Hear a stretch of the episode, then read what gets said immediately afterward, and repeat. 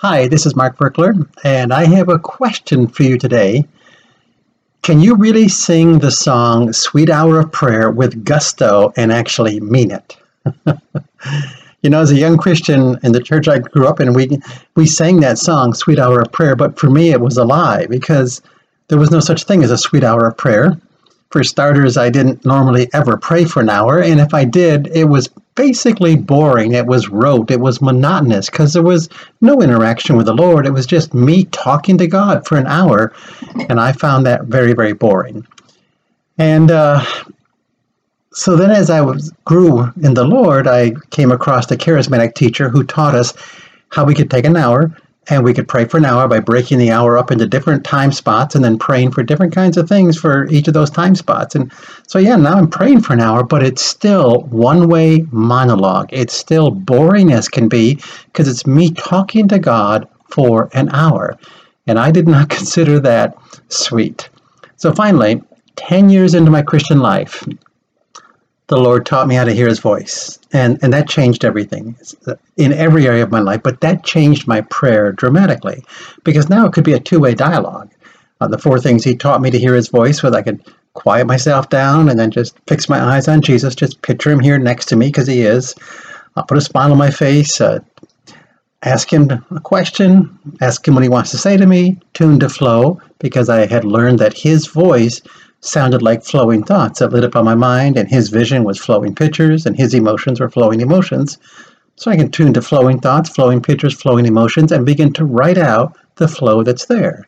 Very similar to what John did in the book of Revelation, and King David did in the Psalms, and the prophets did, and as they wrote in, uh, uh, throughout the Bible, hundreds of chapters uh, of people doing those four keys. And um, so now prayer time became a divine interaction where the wonderful counselor began to give me wonderful counsel. And he was a comforter. He gave me tremendous counsel. He's creative, so he gave me lots of creativity. He's a deliverer, so he set me free with inner healing and with deliverance. And now prayer was amazing because it was God ministering directly to me during the hour or the period of time that, that I was praying. So now it's 40 years later because I learned how to hear God's voice in 1979.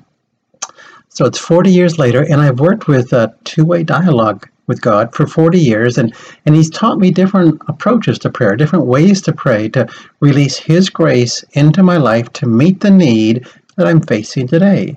So if my need is I need deliverance, then it'll be a deliverance prayer. If I need healing, it'll be healing prayer. Um, if I need throne room worship, it'll be uh, throne room worship prayer.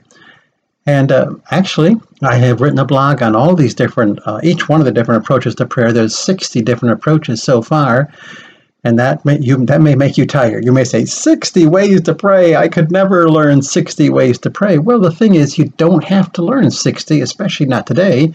All you have to learn and apply and use is the one that you need today to meet the needs that you have. You know, I, I grew up as a carpenter and I built homes and, and I learned to use 60 different tools. And I brought a few of them just to show you. The most obvious, of course, you're going to start with a screwdriver and uh, locking pliers. You're going to need to use locking pliers. I worked in masonry, so we made concrete. We put up block walls. I uh, and then here's a wrench for a plumber's wrench to get in and do plumbing. And then, of course, uh, tin snips if you uh, want to cutting metal, you're going to need tin snips and and you know that doesn't get to any power tools. You got power drills, you got power saws, you got skill saws, saber saws. I insulated houses, so we had stilts. I mean, I went up to my workbench and I counted 40 to 50 different tools, and I've given away quite a few of my tools because I haven't built houses for a long time. But but I have built houses. I'm building spiritual homes now instead of physical homes, and so so now I, I, we use these spiritual tools, these 60 different ways to pray, and we use the right tool for the right prayer approach. And uh, what we've done to make this easier, I, I have written a, a, blog on each one, and the blogs are all free. So, and each one details the how to, like here's the steps to praying this kind of a prayer. And I've broken those all into 12 categories, so you can actually look at the 12 categories. There's about five prayers in each category, scan down through it, see which one the Holy Spirit leaps off the page and said, This is the one for you today. And then pray that prayer. And And like I say, do it more than once because first time I have done anything, it was awkward. and um, once I, I mean, when I began to use a hammer, I hit my fingers lots of times, but now I don't hit my fingers at all because I'm skilled with that tool. And so we, we never practice or try anything once and say, oh, it's hard, let's not do it. If we know it's biblical, if we know it's good, if we know it has the capacity to make our lives more effective and to release life, then we practice with it until we're skilled with it. So, how about if I run down through those 12 categories, give you a little bit of an idea of, of the prayers that are in them, and then I will give you a link um, at the podcast notes at the end of this podcast so you can go there and click over to any of the 60 prayer approaches you want to use. And some of these prayer approaches have music in the background and a voice over them, and, and it's like a coach. So, we're walking you through the prayer, and you're praying the prayer together with us. So, so numerous ones are that way, and then other ones are, are, are not. So category category one is just hearing God by day and by night. And so, course, during the day we teach the four keys to hearing God's voice, so you can do that comfortably. At night we teach you how to interpret dreams. We got uh, blogs there on how to interpret dreams, so the wonderful counselor can give you counsel at night through your dreams. Category two is just general approaches to prayer, and of course, we have the Lord's Prayer in there, and we also have an evening prayer of thanksgiving. It's really good, good to lay in bed at night and just thank God for the day, all the wonderful things that have done. It sets your spirit up to receive all night from God and to put you in a healing mode. Category three is biblical meditation. I think of the disciples on the Emmaus Road, that where they said, "Were not our hearts burning within us?" as He was opening Scripture to us on the road. So we teach you how to read the Bible in, in a process that's called meditation. God in Joshua 1 8 says, Meditate my words. That's more than just studying, that's much deeper. It involves prayer. It involves God using all of my senses, me seeing things, feeling things, hearing his voice. That's all part of biblical meditation. And then flame is in our hearts, and our hearts are on fire with the revelation that God has poured into us from the scripture passage. So we teach you how to do biblical meditation. Often I'll have seven-step approach so you can know very carefully, very into detail what to do to make this work. We have a section called Healing the Heart. We have a, a prayer on inner healing. We have one on deliverance. We have prayer approach that just talks about the language of the heart because that's different than the language of the mind. So we need to, need to know to use the language of the heart as we pray heart prayers. Also, a prayer there on cleansing cellular memory, because our cells maintain memory of any of the traumas we've been through. And we want to release all those traumas to God so we can be free of trauma, free of fear, free of panic attacks, uh, and get rid of the demons that are connected to it too, so we can be free and have an abundant life. Divine healing is another category. We talk about miracles, healing, inner healing, and even healing for an organ, because an organ within us can get damaged.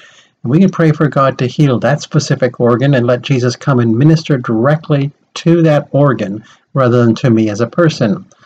Spiritual warfare is another category. We have a blog on roaring at the enemy. Jesus, the Lion of Judah, roars and he stands next to us, and we can roar together and destroy and defeat and scare off the enemy or the attack of Satan. We have a blog there on breaking off the curses of Freemasonry, and also blog on how to remove besetting sins, sins that just hang on forever. How can you remove those from your life? Next category is uh, spiritual worship. Um, we talk about throne room worship. So when we're worshiping, we're actually in the throne room, seeing ourselves in the throne room, and worshiping together with the angels. So we teach you the steps for doing that. Praying in tongues, wonderful approach to spiritual worship. And then soaking prayer, just learning how to soak in God's presence. Another category is kingdom emotions. How do I replace the negative emotions that well up within me with kingdom emotions of, of love and joy and compassion and gratitude and thankfulness?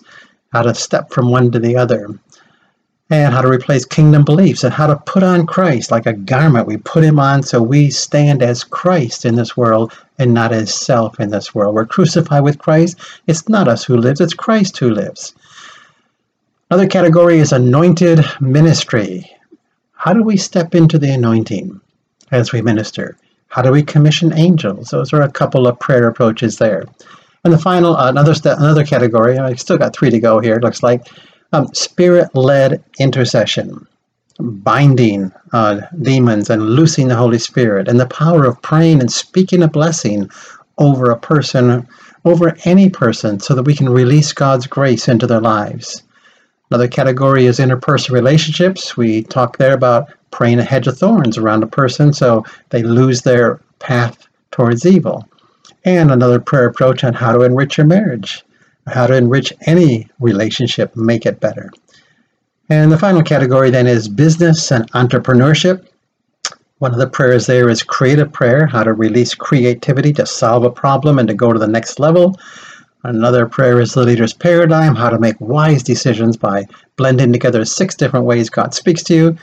And another approach, another prayer approach is, 20, is 21 steps to financial freedom and just praying that through, releasing that into your life. And as I've prayed these prayers over the years, I've, I've seen the sick healed, I've seen arthritis removed instantaneously, I've seen demons cast out, many, many demons, uh, dreams interpreted, hundreds of dreams interpreted, businesses enhanced, including my own businesses, through the creative ideas that God gives through prayer. And um, in it all, just God gives tremendous counsel as to how to maintain effective relationships with everybody that, that I relate to how to not close down with anger, fear, or negativity. You know, there's more than one way to pray. However, if all you have is a hammer, then everything looks like a nail. So check on the link below on the podcast and um, take a look at these 60 blogs and let God teach you to become skilled in building a spiritual home that you can live in that's magnificent in every way. This is Mark Virkler signing off.